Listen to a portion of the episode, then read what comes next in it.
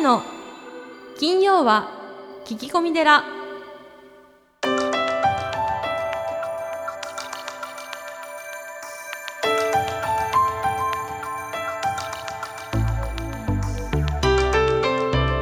ようこそ架空の寺スタジオよりお送りする長谷の金曜は聞き込み寺、ナビゲーターの南雲もぐなです。群馬県太田市は瑞岩寺住職であられる長谷さん、だいにひゃっかい記念おめでとうございます。にひゃっかいです。いやー、にひゃっかいですか。うーん、積み重ねてきましたね。何年になるの？いや、にひゃっかいってことはこのスタイルになってから、まあ、よねんですよね。そうか、およそよねんあっという間ですね。やってきて本当あっという間ですね。いや、にひゃっかいを迎えて今思うことは何でしょうか？やっぱり継続は力になっちゃうかねってことですよね。なんかやってる気がしないんですよ。やってる気がし、あ、もう水が流れるかのように、うんうんうん、もう自然にここまでたどり着いた感ありますけどね。そうですね。無理がないというか、はいはい、楽しんでやってるっていう。あ、そうですね。それが継続のまあ、うん、ポイントっていうか、うん、理由かなって気がしますね。僕自体が一番楽しんでるからね。そ、そこですよね。はい、仕事をしている感じがしないですよ。ねえ。ライフワークってことなんでしょうか、うんうん、まあこんなお便りが届いてますよ、えー、聞き込み寺子さんですね。面白いポッドキャストネーム、聞き込み寺子さん、にひゃっかい突入おめでとうございます。長谷さんがこれまでで一番印象的なゲストはどなたですか？思い出深い収録エピソードがありましたら教えてください。最後にいつかイチローさんを呼んでください。イチローさんの幸せと豊かさについても聞きたいなっていう。あ、これ聞きたいですね。僕もイチローファンなんで。うーん、まあまあだけどどうですか、こう一番印象的なゲストっていうことですが、はい、特にですね、えー、あのー申し上げられないというか、あ、まあ、それぞれ思い入れというか、はい、ええ、思い出ありますもんね。それぞれあのその分野分野で素晴らしい人たちなので、ええ、ええ、特にということはないんですが、はい、僕はあのこう幕末の英雄のですね、ええ、吉田松陰さんの、はい、えー、我以外皆師なりという言葉がですね、とても大好きで、はい、もう僕以外はみんな師匠だと思ってます。あ、どんな年齢も立場も超えてってことですか？はい、皆さんその、はい、素晴らしいところを持ってますよね。あ、そうですね。僕にない。はいはいはいはい。だからあの学ぶことはですね、うん、探そうと思えば山のようにある。うーん、です。素晴らしいですね。えー、で、はい、僕が一番こう楽しんでるというかね、うん、学んでるというか、うん、はい。あの曹洞宗でもですね、えー、正師っていうんですけども、正しい師匠って書くんですが、はい、それをこう求めるということをとても道元禅師様は大切にされていて、今でいうメンターみたいなことですかね。まあそうですね、はい、で、あの例えば出家をするとき、はい、あとその問答をして認可を受けるとき、あとその最終的に、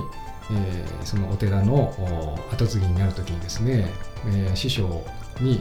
えーまあ、免状をもらうんですが、あのたくさんの師匠、うん、まあ、こう探し歩くわけですね、はい、それであの僕たちは雲水っていうわけなんですよ。うん、その雲のように漂って多くの師匠を、まあ、探して、はい、そして水のように、えー、例えば丸い器、あ、丸い器だったらこう入れると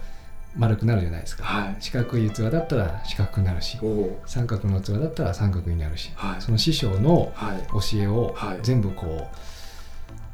注いでもらうというか受け継ぐというか、はい、そういう精神でやっているので、えー、雲水っていうんですね、それを、うんうん、あの、はい、まあ、えー、例えば僧侶じゃなくてもですね、僕はあのいいと思っていて、はい、その仏教の中では結馬古寺という有名なこの在家のですね、えーえー信心の熱い方がいらっしゃるんですが、釈迦の弟子っていう、そうですね、はいはい、よくあのお葬式の時に古事、何々古事って言いますけども、はい、その古事の由来はこの結馬古事なんですね。あ、そうなんですか。このあの信心の非常に深い仏教をとてもこう学ばれた徳の高い方という意味なんですが、あのそうですね、イチローさん会いたいですよね。あ、イチローさんの話になりました、うん、いや、そうですよね。いや、だから本当にね、先ほどの全ての人が自分にないものを持っている師匠って考えると、本当にそんな方ばっかが来てますからね、うん、いやこれからどんなゲストが聞き込みたいに来るんだろうっていうワクワク感はありますよ。僕もあのエグザイルのヒロさんとかね、はい、あいいじゃないですか、あのー、経営者としても小泉純一郎元首相とか、はい、お, あのお会いしたい人があの山ほどいるんですよ僕は。いや、うん、あのーね、悟りって気づきだと思うんですよね、うん、それなんでこう多くの方に会ってでいろいろこう学んで、えー、まさにその気づいていくっていう、はい、でそれがこう多くの皆さんの、うん、力にもなればっていうふうに思って、はい、まあ、この番組をね、まあ、にひゃっかいも続けてるわけなんですけども、そうですね、僕の字ってこう僕らの名前って春道だから道じゃないですか、はい、道っていう字はですね、実は中国では無為っていう意味があるんですよ。どういうことですか？ないという字に種と書いて無為、はい、つまり何かをするためじゃないんですね、はい、何かをするためじゃない、あ、こう意識的に何かをするんじゃなくて、うん、その何かこう目的があるわけじゃなくて、はい、その清らかな心で極めていくっていうことなんですよ、はい、例えば書道とか、はい、柔道とか、はい、華道とか、はい、茶道とか、はい、もう多分ね極めていくとそういう境地になるんですよね。うーん、道、うん、道無為、はい、だから道元禅師さんも道がつくじゃないですか、はい、まあ、僕もねありがたいことに道がつくんですけども、そういう気持ちでそうですね、やっているというか、じゃあ今のその気持ちで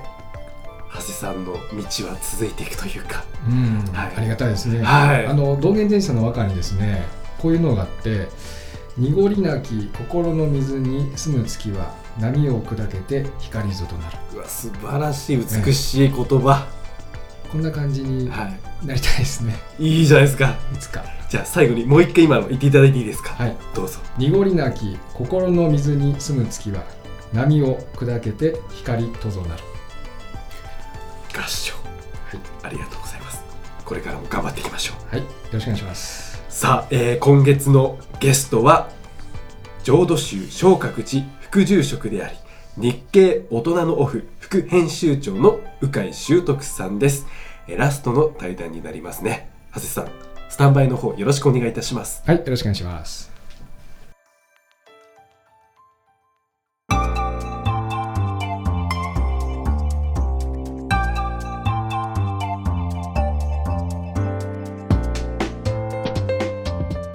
あの鵜飼さんがこれからいろいろその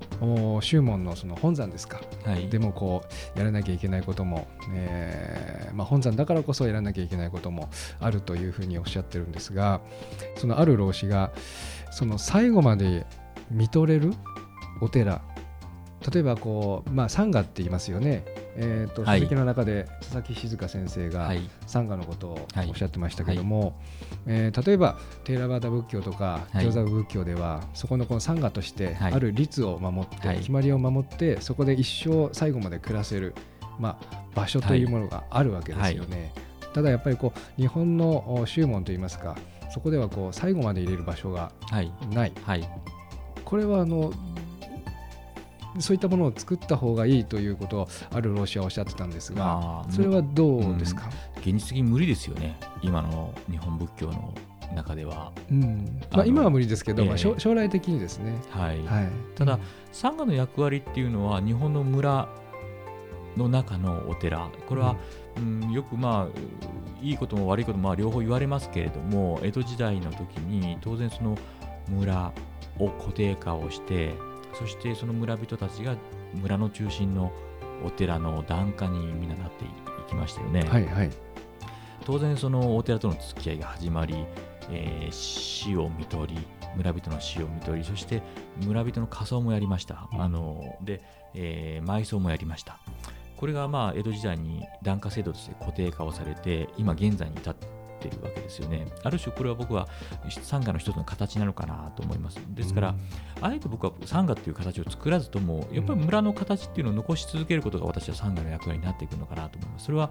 あのお坊さんの集まりということじゃないかもしれませんけれども、はい、やっぱり信心深い信者さんたちの集まりという点ではやっぱり参賀なの日本の村社会というのは参賀に近いのかなと実は私は思っております。ですから見取りですとか、はい、そういったものは地域全体で見取っていく、うん、そして地域全体で送っていく、これはもう、うん、そうですね、貧しかった時代なんか当然だったわけですよ、うんえー、ですけれどもじゃあ率があるかって率はまあないですよね、はい、当然、はいはいあのー、前回前々回と、えー、お話を聞かせていただいたんですけれども、はい、例えば、あのー、今その仏教 さんてんゼロ って言われてですねこう仏教もこうどんどんどんどんこうアップデートして本当にその仏教の本質といいますか、はい、形だけじゃなくてその自分のその信仰の中身として追求する方が、はい、あの日本でも多くなってきた、はい、ということを思うんですけれども、はいはい、その参賀鵜飼さんのおっしゃる参賀っていうこう村とはまあちょっとまた別にですねそういうこう、うん、自分の生き方として仏教というものを捉えていくっていう方がこう増えていくか、はい、ことはいかがでしょうか。ええ、それはあると思います、はい、あの、はいそれはあのマインドフルネス例えば今 アイティー 企業なんかではその仏教、まあ、あのティクナット・ハーンのマインドフルネスを取り入れた、うん、例えば社員研修ですとか自己啓発ですとか自己研鑽というのが、まあ、今流行りだしておりますよね、はいえー、あるいはそのちょっと前だと禅ですよね、うん、スティーブ・ジョブズにはじめとする、はい、やっぱり禅の精神それがまあ一つのカルチャーとなって、うんうんえー、自己研鑽これも自己研鑽ですよねあの都会の若い女性を中心にしてそういったものが広がりました、うんあのまあ、あるいはですね例えば仏教ブームって一方で言われますよね、はい、仏像ブームだとか、うん、ありますよね、はいはいうん、だから不思議なことに寺院消滅の時代お寺、うん、お坊さんが批判される時代なのに一方でそういうものは交流しているわけですよねこれどういったどういうことなんだ、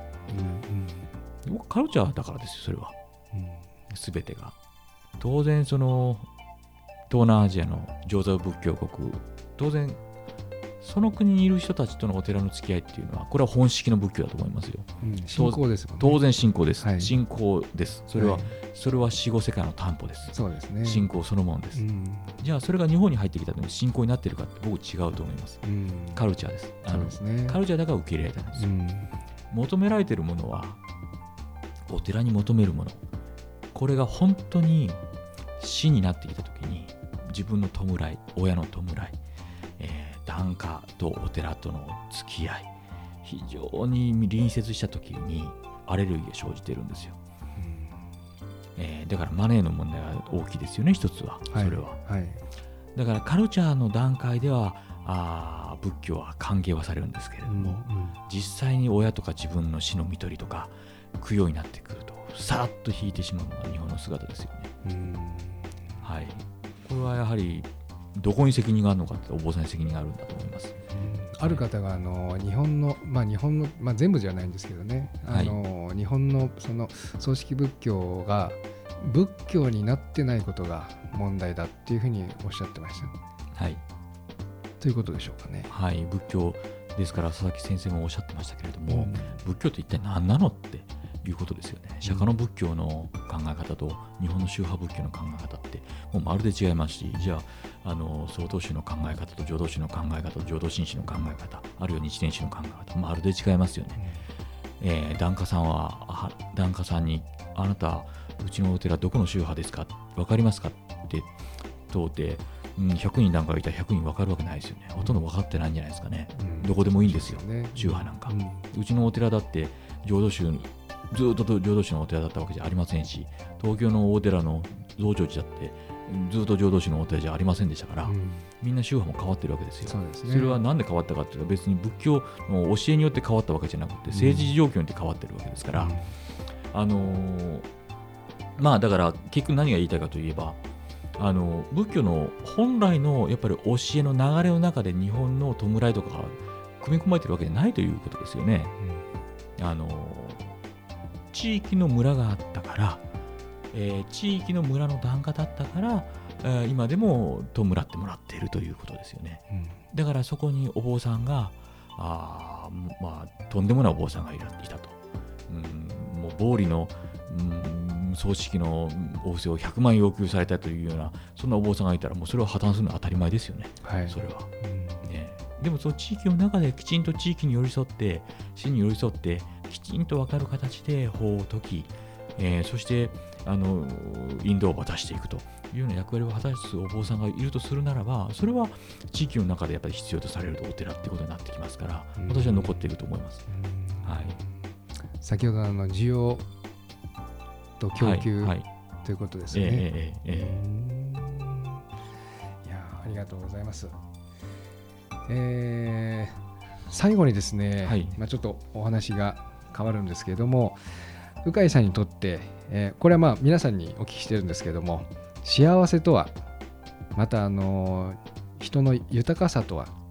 なるほど、あと仏の教えと、あとこれからどのように鵜飼さんがこう歩んでいかれるかということをお話しいただきました。なるほど、幸せ論っていうことですよね、はい、何が幸せなのか、はい、あの私今日本経済新聞系の出版社におりますけれども、はいはい、あのとかく、まあ、こういう仕事を経済の仕事をしているとですね、うん、経済成長こそが幸せなんだっていうことはよく聞きます、うん、あのですから株価が上がってくると一喜一憂をして、えー、日本は豊かになるんじゃないかなと、うん、経済こそ、うん、なるべく貧困層をなくしていってえー、みんなが豊かになれる社会、それはマネーの面ですよねということをまあよく言う。それをやっぱりマスメディアの観点でまあ支えていくということなのかもしれませんけれども、私は全く懐疑的です。それに関してはあの金が社会を豊かにするのか、市場経済が豊かにするのか、全くそれは見当違いも甚だしいと思ってますね。あのなんでしょうね、あの本当に身近なところでうん、つながりがあって、はいえー、目に見える形での親子関係があり、親族関係があり、うん、そして死を看取っていく、ごくごく自然なところに身近なやっぱり幸せというか、身近な幸せとか身近な悲しみを感じられるような環境にあることが幸せなんじゃないかなと思ってますね、私は、はい、あのそれがまあ一つです、はいはい、あと私の将来ですか。あの私はあまりそういうことを考えないんですよ。考えないということはないんですけれども、それは私のプランはありますが、分かり、分からないですね、それは。ただあの僕がよく考えるのは自分の死に様については考えます。死に様、それはもうしょっちゅう考えます。しょっちゅうっていうのは毎日考えます、うんえー、死ぬ間際に何が食べたいのか、何を食べるんだろう、苦しんで死ぬのかどうなのか、そこに家族はいるのか、家族を見とられて死にたいのか、そうではないのか、癌で死ぬのか、何で死ぬのか、何歳で死ぬのか、そんなことばっかり考えますよ。あのそれは寺に生まれたからかもしれませんけれども、はい、うんよく考えるんです。でそうやって考えていくと、ちょっと発想を変えると、やっぱ多くの私の会社の周りにいる人間も言うのは、今だと、今を生きている、まあ、これは日本の仏教家もよく言うことですよ、うん、今を生きる、そうですね、そうですね、うん、あるいは未来だ、あ残されたどうのこうのとか、まあ、ありますよね、うんうん、あります。今を起点にして話をしていることが多いです、うん、今現在を起点にして未来を語る、うん、私はね、むしろ死を起点にしてものを考えることは大切なんじゃないかと思ってます、うん、自分は死ぬんだ、だから逆算で残された時間をどう過ごすんだっていう、やっぱりこの考え方なんじゃないかなと思いますね、今求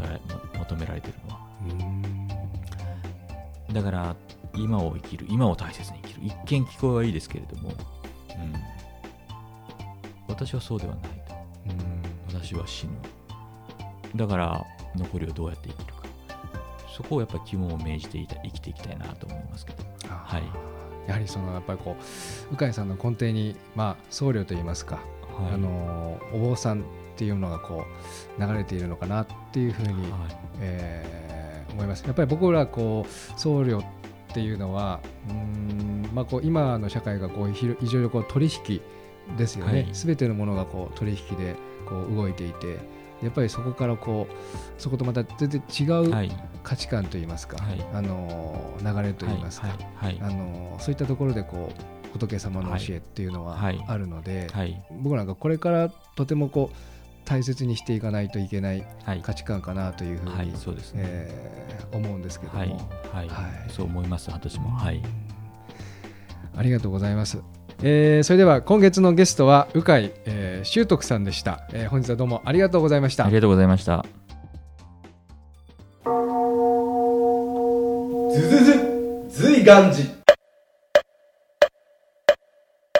ずいがんじにまつわる最新情報をずずずっとクローズアップしてまいります。行事のご案内、講演会、コンサート情報、エトセトラ。さあ今週は何でしょうか、長谷さん。はい、えー、エヌピーオー 法人随行会、えー、大変好評です。はい、随行会ですが、まあ、始まって、まあ、半年くらいが経つと思うんですけど、はい、改めてこの随行会って何でしょうか。あのー、宗派、えー、宗教をですね、えー、問わずに、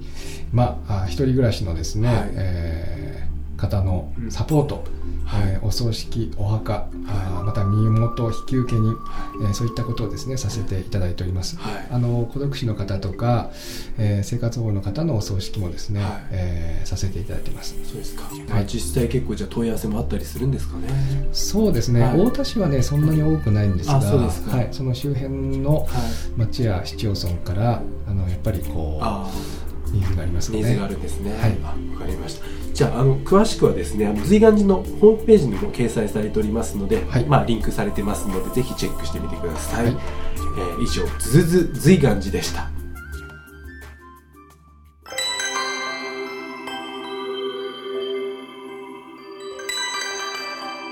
長谷の金曜は聞き込み寺。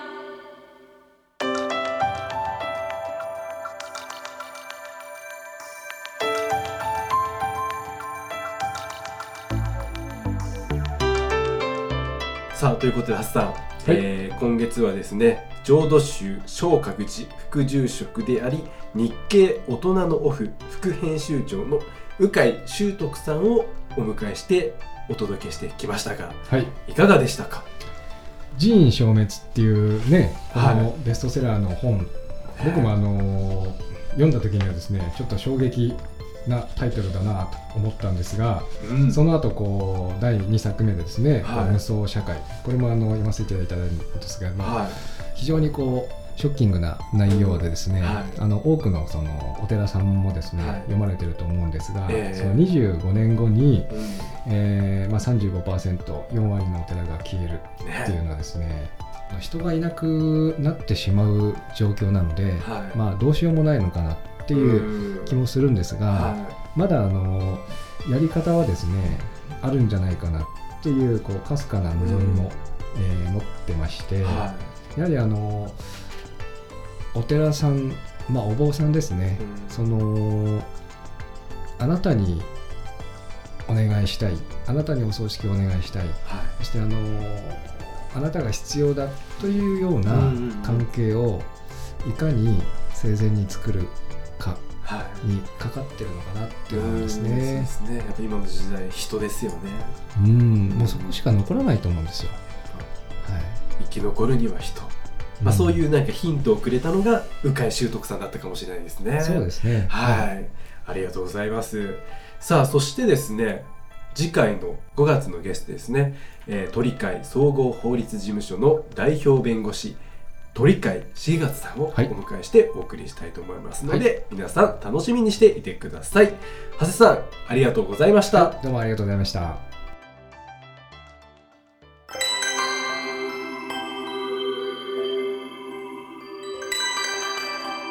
長谷の金曜は聞き込み寺。